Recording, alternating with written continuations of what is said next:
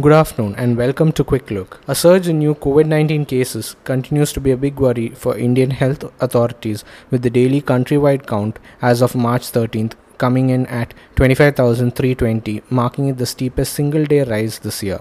As of March 14th, 2 crore 97 lakh 38,409 people have been vaccinated with the COVID 19 vaccine, with Rajasthan leading the vaccinations with 28 lakhs 94,730 people vaccinated, followed by Maharashtra, West Bengal, and Gujarat. On March 11, Norway halted the rollout of the AstraZeneca vaccine after three health workers in Norway that recently received the AstraZeneca vaccine against COVID 19 were being treated for bleeding, blood clots, and a low platelet count. This was followed by a similar move by Denmark, Iceland, and Italy.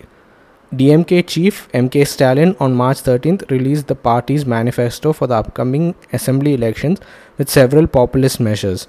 These include an LPG subsidy, reduction of petrol and diesel prices, and a huge allocation for restoration and renovation of Hindu temples.